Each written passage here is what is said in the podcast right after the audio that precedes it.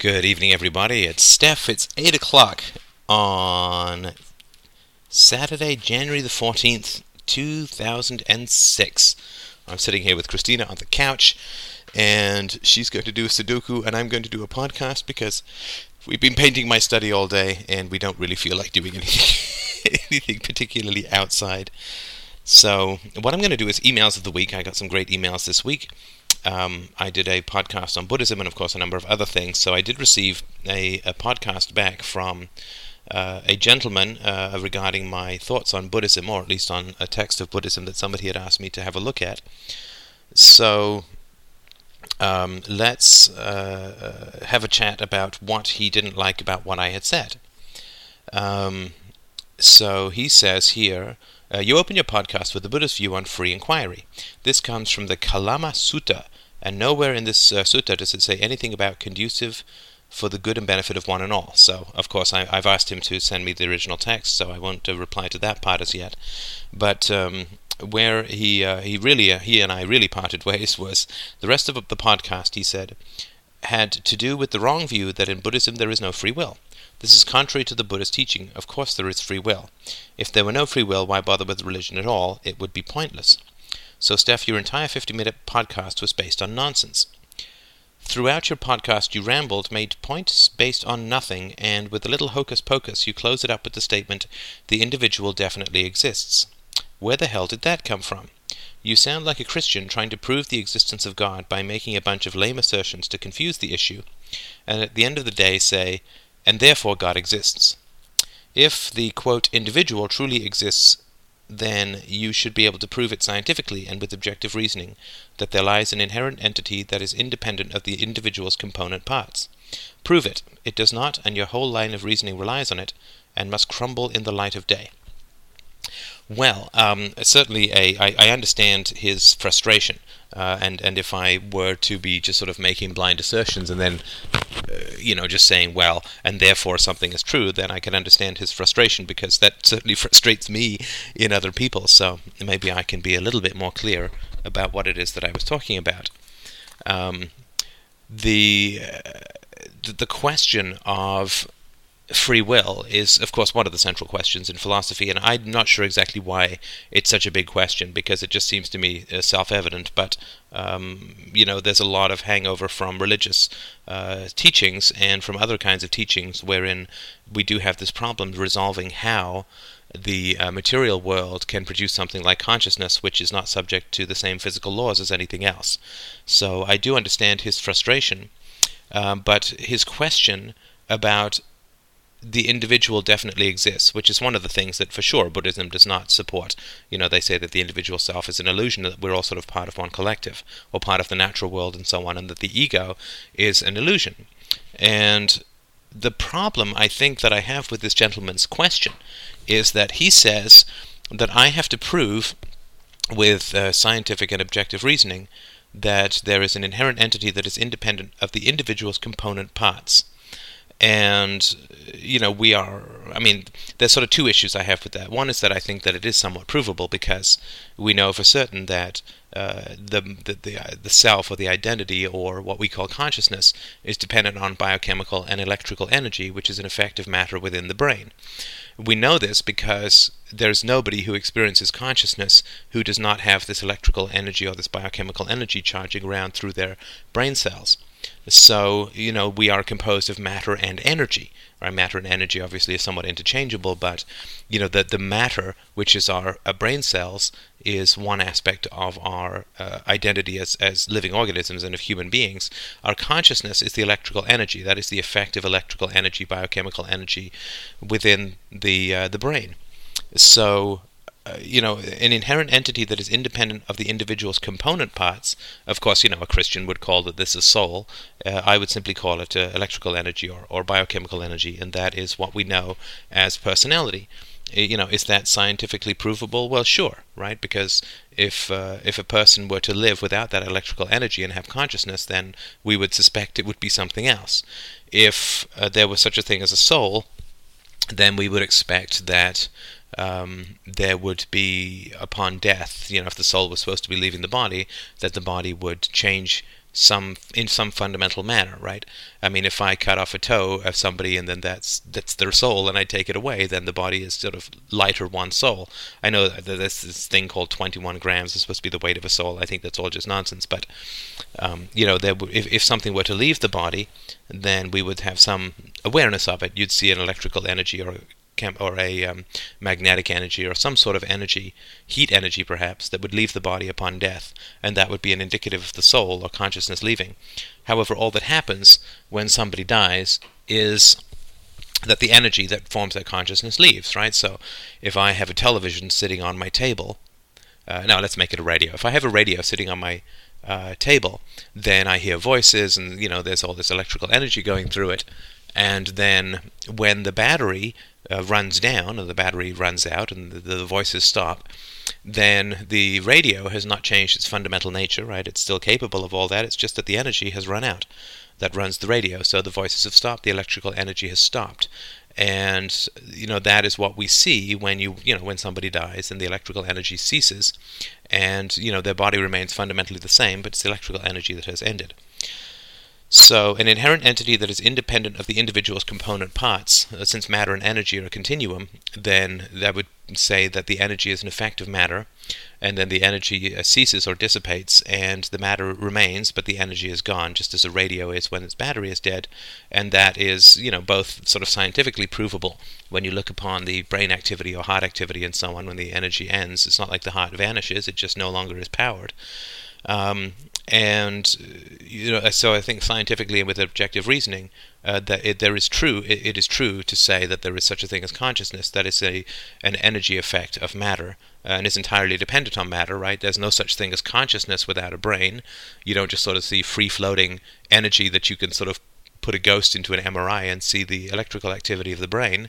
So for sure, it is an effect of matter. This this energy and so it is uh, dependent upon the individual's component parts, um, and uh, you, you, know the individual component parts don't change on death; just the energy ends.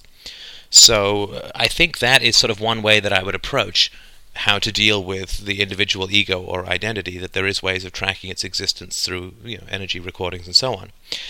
You know, however, there's sort of an oh, and the, the last thing I'll say about that is also that uh, you know the individual exists because uh, you know, we see individual people and we talk to them, and you know, we don't know what it is that they're going to say. Like when I meet someone, on, I talk to someone on a bus, I don't know what their story is going to be. I don't know what the history is going to be.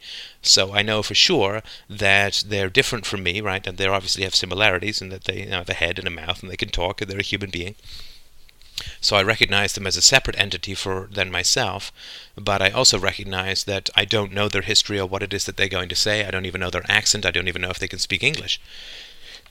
So, I, you know, it seems to me pretty self-evident that you know I exist as an individual and that that person exists as an individual because if we existed in some sort of collective manner, then I should be able to sort of you know mind meld with them or figure out something about their their uh, decisions or, or histories or whatever, but you know I'm completely ignorant of it, so they're completely separate entity, and there's space or air between us, so you know we're physically separate. So I mean these things are kind of basic to me. Uh, maybe they're uh, you know are not so clear to other people, and that might be because I'm missing something important, but that's sort of how I would approach the proof of individual and you know that there is such thing as an ego or consciousness that is dependent of uh, dependent on in an individual's body, but not entirely united with it, right? Because the energy is not uh, always uh, going to be present within the body as in after death.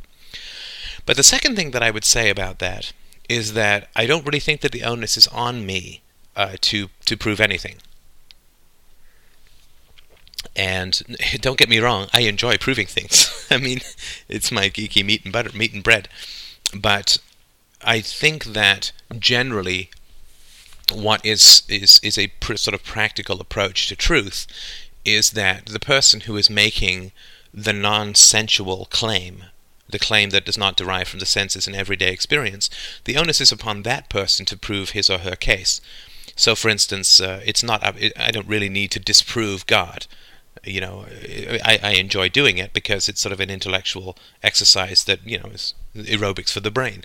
But it's not. It's not. Uh, it's. I'm not required to disprove the existence of God, because you know, if you and I are both sitting there staring at a lamp on a table, then I don't need to prove to you that the lamp exists. I just sort of say, well, you know, touch the lamp. you know, it's pretty simple, right? Um, and you know, if if uh, you know if if you don't believe that China exists, right? I mean, it's sort of not up to me to prove to you that China exists. You know if, if you disbelieve you know you got photographs and movies and you know there's a whole language and you, you i mean there's people who've been there who've said you know that that that yes it exists so on.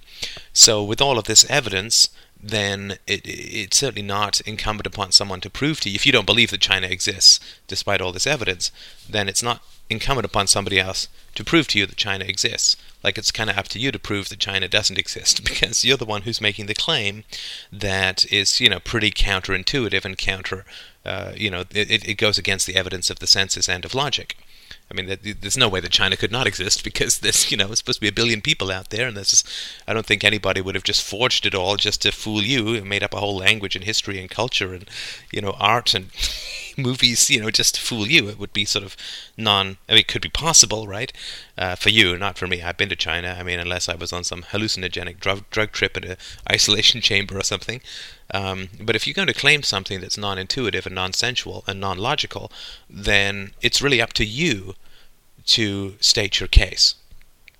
I mean, this doesn't mean that, that, that you're wrong. I mean, if I say to you, you know, in the 15th century, uh, that the world is is um, uh, it, that the world is going around the sun, and you know the moon and the sun are different sizes, and and so on. If I say that to you, that's pretty counterintuitive because it sure looks like the sun goes around the Earth, and it sure looks like the sun and the moon are the same size, but um, you know, so I have to prove to you what is non-intuitive and non-sensually based in terms of evidence, um, because I'm the one who's making a claim that's counterintuitive. So, for this gentleman who wrote me in, I'm certainly happy to have taken a swing. I mean, not necessarily the best of swings, but certainly I think a fairly decent go at proving that you know we have individual consciousness and that we are individual entities, but I don't have to work too hard at it because if somebody says to me that my ego does not exist, my free will does not exist, or God does exist, or you know the government exists as an entity separate from the people who just call themselves the government, and so on, if people try to prove to me that concepts exist or collectives exist,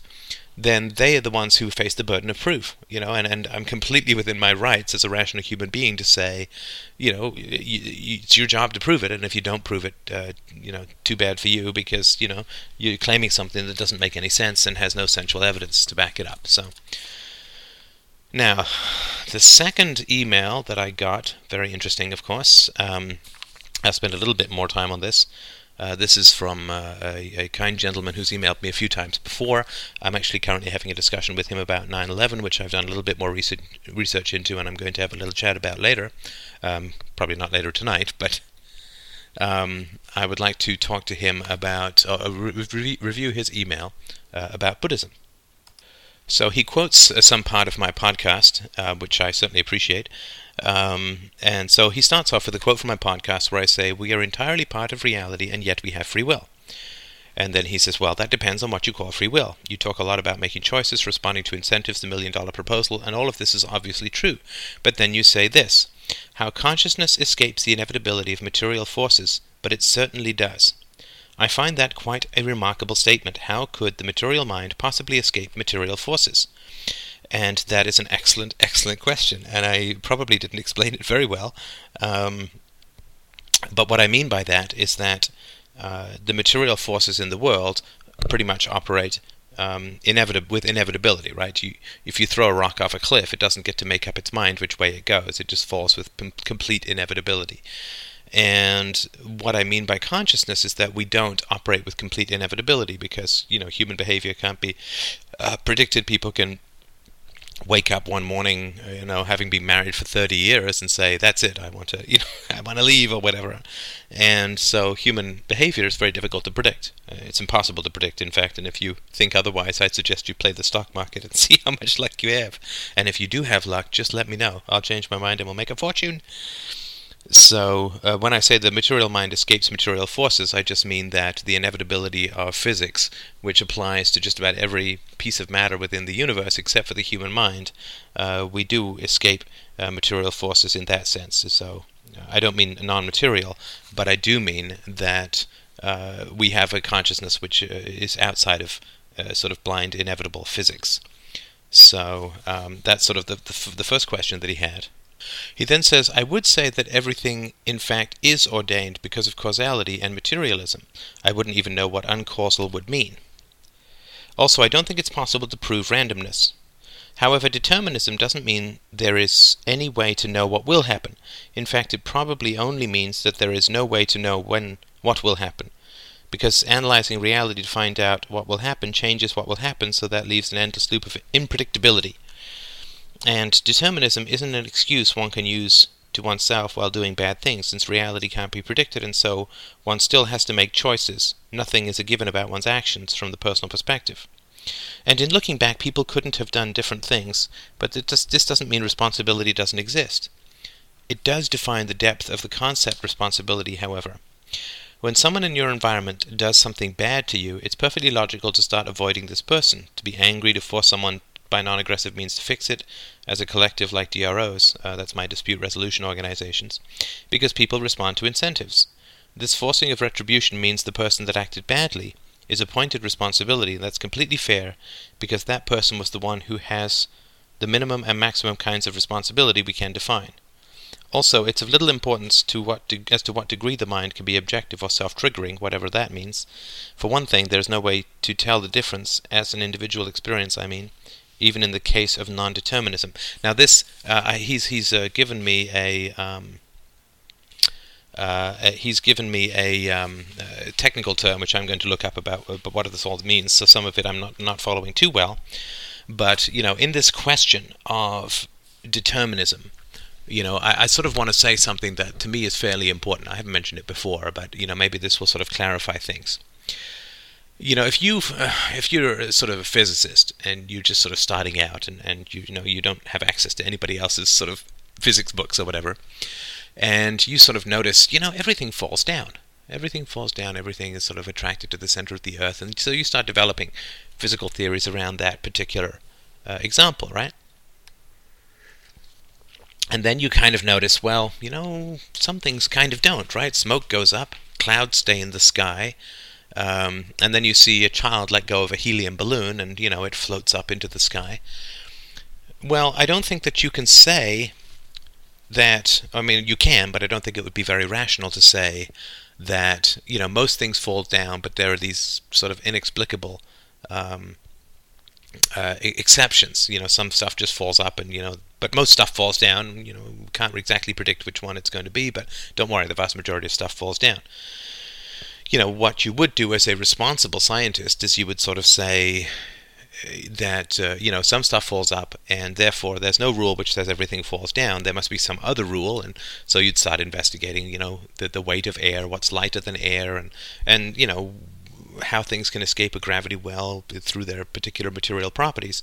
And so you'd end up having a much greater understanding of reality of, of material reality in particular you would have a much greater understanding of it by recognizing that the exception is not an exception, but simply the manifestation of a different kind of rule. That you have made a premature assumption called everything falls down, but you, you have to investigate the exceptions and try to understand them so that you can have a much greater or deeper understanding of the material universe, which is, you know, sort of the goal of being a physicist. And when you put some this sort of analogy together with Occam's razor, then you sort of end up with with two things, in my humble opinion. One is that we really don't know why consciousness is so different from everything else. But, you know, the fact that we don't know is very important, and to establish the fact that we don't know is very important. You, you know, we can't just sort of try and take human consciousness and put it into the category either of, you know, immaterial, abstract soul or godlike forces, um, because there's no evidence for any of that. We also can't use the criteria of determinism or everything is fated or everything is, is caused by something else because there's no evidence of that either. In fact, I would say that anybody who introspects and looks at their own life will find out that they have made choices in their life, even if that choice has been to, you know, avoid unpleasant things, uh, if, even if it's as simple as that. Um, so, given that we have to accept the fact that, that consciousness is just a different effect of matter than anything else in the universe that we know of. We have to accept the fact that it is material and it is energetic, but it is fundamentally different from anything else that we know. But that difference can't be categorized either as um, non material, because it obviously is material, but it also can't be categorized as deterministic, because we don't know enough about it to say whether it is deterministic or not. I certainly experience every day my capacity to make choices. And, you know, there are times in my life where I have made choices that are, you know, counter to, you know, what a sort of a natural living organism would normally do, right? So to deal with emotional pain, you have to sort of say, okay, well, I'm going to put myself through this, this, you know, difficult or, or challenging environment in order to, you know, emerge a better or healthier person, right? I mean, to submit to I don't know dental surgery, which is painful. You know, when you don't even feel bad, right? I mean, I've never had my wisdom teeth out, but I guess that's what they do, right? They say, get your wisdom teeth taken out, even though you feel fine, because there's going to be a problem down the road. Well, that's a pretty counterintuitive thing to do, right? You you can't get a dog to do that, for instance, right? Uh, you know, Christina's patients are constantly doing this, right? You know, she makes them feel really bad and gets paid a lot of money for it. I'm just kidding. She's just giving me that look. But I mean, to some degree, it's true, right? She says, look, it's going to feel worse before it get, gets better, which is sort of like a, a physiotherapist is going to tell you that if you're rehabilitating an injury, right? So we can make choices that are counterintuitive or counter-biological in, in a sort of pain and pleasure sense. And we do that because we're able to focus on a larger goal, right? I mean, we get up and go to work even when we feel sleepy because it's nice to have a bed to sleep in. So you know, consciousness is different than anything else in the universe that we know of. And we don't know why. We don't know what it is. We can't say that it's causal or non causal. We can't say that it's immaterial. We can't say that it's determined. We can't say anything about it because we simply don't know enough. And, you know, the concern that I always have with this kind of stuff, the reason that I'm, I guess, pushing this analysis fairly far is that it's so important to know what you don't know. And we, you know, I know for a fact that we don't know enough about consciousness to come to any conclusions about how it might conceivably operate. You know, the complexity of everything that consciousness does from from emotion to intuition to rationality to producing dreams to processing the evidence of the senses to you know annoyingly reminding you of an appointment 10 minutes after it's supposed to have occurred. Like everything that goes all the memories you know every every sort of thing every frame of memory in your life you can go back to and, and sort of replay and relive you know? Every time you see a silly sitcom on television it's lodged in your brain for eternity. Where does it go? How does it get stored? I mean we just don't know. Our, brain, our brains are so fantastically complex that we simply don't know what causes them to operate in the way that they do and why they are so fundamentally different from everything else in the universe. Um, how is it that we get to act in, in a counterintuitive manner uh, and nothing else in the universe gets to?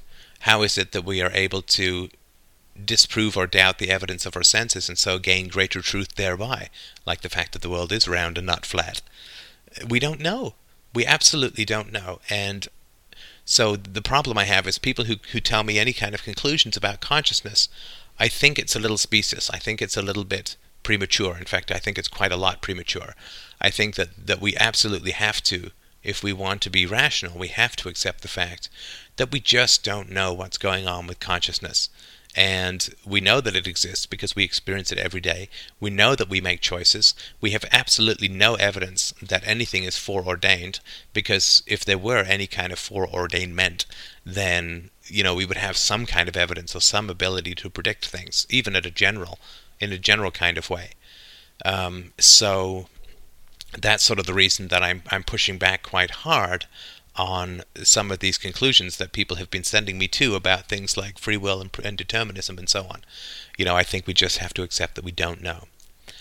However, now that having been said, you know, the one problem with determinism or things being foreordained is that people have the problem of explaining why nothing can be predicted. Right? If everything is foreordained, then something should be predictable. I mean, that would be the test, right? But nothing is predictable in human uh, behavior. I mean, there are some very sort of general predictabilities that you can make, like you know, you're not going to get a free market when everything is compelled by the government. I mean, there's some basic things that you can say, but that has nothing to do with individuals. That's just sort of an organic definition of the species, right? Like if you put frogs in hot water, they die. Right? It doesn't say anything about individual frogs. Uh, well, not much anyway, and not much of importance. But uh, so since nothing can be foreordained, sorry, since nothing can be predicted, that's a blow against the idea that things are foreordained, and a blow for, or sorry, a support for the idea that there's a free will, which is a living conscious thing which can make choices and weigh the evidence and determine based on short term and long term goals and so on. So, you know, Occam's razor would then say that the simplest explanation is that there's some as yet unknown property of the human mind which produces consciousness and free will, and we don't know anything about it, and that Occam's razor would say that there's nothing foreordained because that's there's no proof for it, and we have no understanding of how it might happen, and there's no testability to it. You know, that's sort of one of the issues I have with this concept of things being foreordained. Um, because people will say, uh, in response to the criticism that things can't be predicted, they'll say, well, you know, the things are so complex and, you know, we don't know, uh, there's so many variables and we don't know what the root of them is. And so, you know, in my general way of thinking, if there's no difference between a theory being present and a theory being false, why do you need it at all? I mean, that's a fairly important criteria, right? if somebody says to me, everything that you do is fated, and I say, okay, well then tell me what comes next, and they say, well that's impossible because there's too many variables, then I sort of have to ask them, what's the point of the theory? In other words, how would my life be different if I believed this theory or I did not believe this theory? Right? So let's say that uh, I say everything is foreordained, but because of the complexity of what is foreordained, I have no idea what's coming next. Or I say, I have no idea what's coming next because there's free will. You know, I, I, I, there's no material difference and no provable or disprovable hypothesis except that one of them involves this whole other, other thing called, you know, everything is foreordained. And since there's no material difference between the two theories, but one is much more complex than the other, and you know unprovable and you know it doesn't answer anything, then I would just say, well, why bother? You know, why bother with this you know preordained theory, uh, and just say, well, that's just free will, right? I mean, with all due respect to those who believe this, and I know there's a lot of materialists and atheists who believe this, but you know, with all due respect, I would say that it's the same problem I have with people who say God created the universe, right? Um, it doesn't add anything to the theory of you know why the universe exists because you just say some incomprehensible being has created the universe in some unknowable manner so for some unfathomable purpose through a methodology we could never understand. You know you, you haven't really added anything to our understanding of the universe to layer in a huge and incomprehensible complexity to it. And i would similarly say that it doesn't add anything to our understanding of human consciousness to say that everything's foreordained, but we can never predict what that's going to be because it's all too complex. What you want to do, I think, is just go with the simplest explanation, unless there's a compelling reason or a testable hypothesis for going in some other direction. And so, you know, with all due respect, and not to to call um, atheists by the, you know, using nasty labels like religious epistemology, I think there's a similarity here and I think uh, it's more than an accidental similarity, right? I mean, we always have to be careful that you know our thoughts aren't like a sort of balloon in that we push one side in to get to the truth, but it just bulges out the other side, right? And so I don't think that we want to get rid of an overcomplex and non-provable theory like a deity, and then come up with a overly complex and non-provable theory like foreordainment or you know everything is is the result of a cause, um, because we simply can I certainly experience within my life and can certainly have lots have you know countless examples within my own life and, and through my interaction with others that everybody does seem to have choices. I mean, I work in uh, sales to to a large degree in, as part of my position as a director of technology or as a chief information officer. And in sales, you are attempting to influence people's self-interest by providing them with a benefit that outweighs the, the you know what it is that they're spending, right? And, you know, they're certainly not going to buy your software based on a phone call. They're certainly not going to buy your software unless you've identified the benefit that it's going to provide to them. And, you know, you certainly have to tell them or, or get them to understand the level of risk involved and how it's worthwhile, and you have to give them references. And so you're really attempting to influence their thinking. And if somebody were to say to me, that's all foreordained, whether they're going to buy or not, and I'd say, well, how do you know? Well, we just know. Well, how can you prove it? Well, we can't prove it because it's too complex. I just say, well, what does that mean, right? I mean, how is that actually going to materially affect my life in any way, shape, or form? You know, I mean, to some degree, I would sort of view an astronomer who was going completely nuts trying to calculate based on some arcane methodology whether or not like whether there was a medium-sized crater like of a, I don't know a couple of hundred yards in diameter on the dark side of the moon or not and was spending his life pursuing this topic. You know part of me would to some degree say well why? Why would you do that? What's the point right? What material effect is it going to have on anything whether you prove the existence of this crater on the dark side of the moon or not? And you know I know we've got photos of the moon and all that and maybe before then. So I think that's very important we don't want to get involved in these scholastic kinds of debates. You know, like they used to have these fierce debates in the Middle Ages around topics like, you know, d- did Adam have a belly button? Right? I mean, that that's no, that's a very serious question for medieval scholastics because God obviously does not have a belly button because God was never born of woman and no umbilical cord, so God doesn't have a belly button. However, man is made in the image of God and we are born of Adam, and so if Adam has a belly button and God does not have a belly button, what does it mean to say that we are born in the image of God? I mean, these are all serious questions, but of course, if you don't believe in religion, it all just looks like a bunch of make work projects for people in between, you know, courting choir boys. So I would sort of say that this question of determinism versus free will uh, is is to some degree similar. I think it's worth examining in detail because I think it can free up a lot of mental energy to not focus on things that are unprovable and you know make no difference to how one actually executes one's life either way. And you know I know that there's a lot of sophistry that's put into this question of what is the uh, level of moral responsibility that one accumulates if everything is preordained and you can say well the person doesn't know and therefore they can make choices and you know but the fact of the matter is that if everything is preordained you know let's just cut to the chase right? Let's just get to the root of it. If everything is preordained then there's no such thing as morality. I mean, there's just no way around it. I mean, you, you can sort of layer on all of the, the syllables that you want, and you know I've been sent some uh, some terms, some technical terms in this area, which I'll be happy to look up, and I may post something tomorrow saying ignore everything I said yesterday, but I sort of doubt it. I'm certainly happy to look into it though, uh, and um, but you know if everything is preordained, you you do have um, there's no such thing as moral responsibility. Because uh, even if the person doesn't know why they're doing what they're doing, they're still fated to do it and therefore you can't blame them uh, for the choices that they make because you know it's foreordained. Therefore, they're they're not choices. You know, it, it's it's um, uh, it's like blaming somebody for an inherited disease, right?